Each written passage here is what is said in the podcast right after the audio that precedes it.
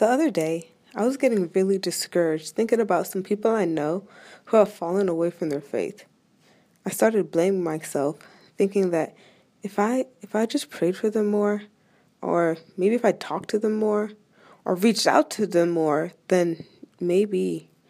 But then the Lord encouraged my heart with one line from a song. The line says, "That you came to seek and save the lost." I sat there for a second and I thought about it. Jesus came to seek the lost. I want to talk about that life-changing truth. In Ezekiel 34:16, God says, "I will seek the lost, and I will bring back the strayed, and I will bind up the injured, and I will strengthen the weak." I think in order to fully understand this verse and this character of God as a seeker, we need to understand what the word seek means. The verb to seek means to go in search of or to look for.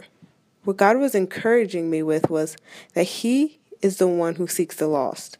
In John 6:44, Jesus says, "No one can come to me unless the Father who sent me draws them to me." If you're feeling discouraged because you know friends and loved ones who are not saved or may have fallen away, remember that God is a good shepherd who willingly leaves the 99 to seek out and pursue the one.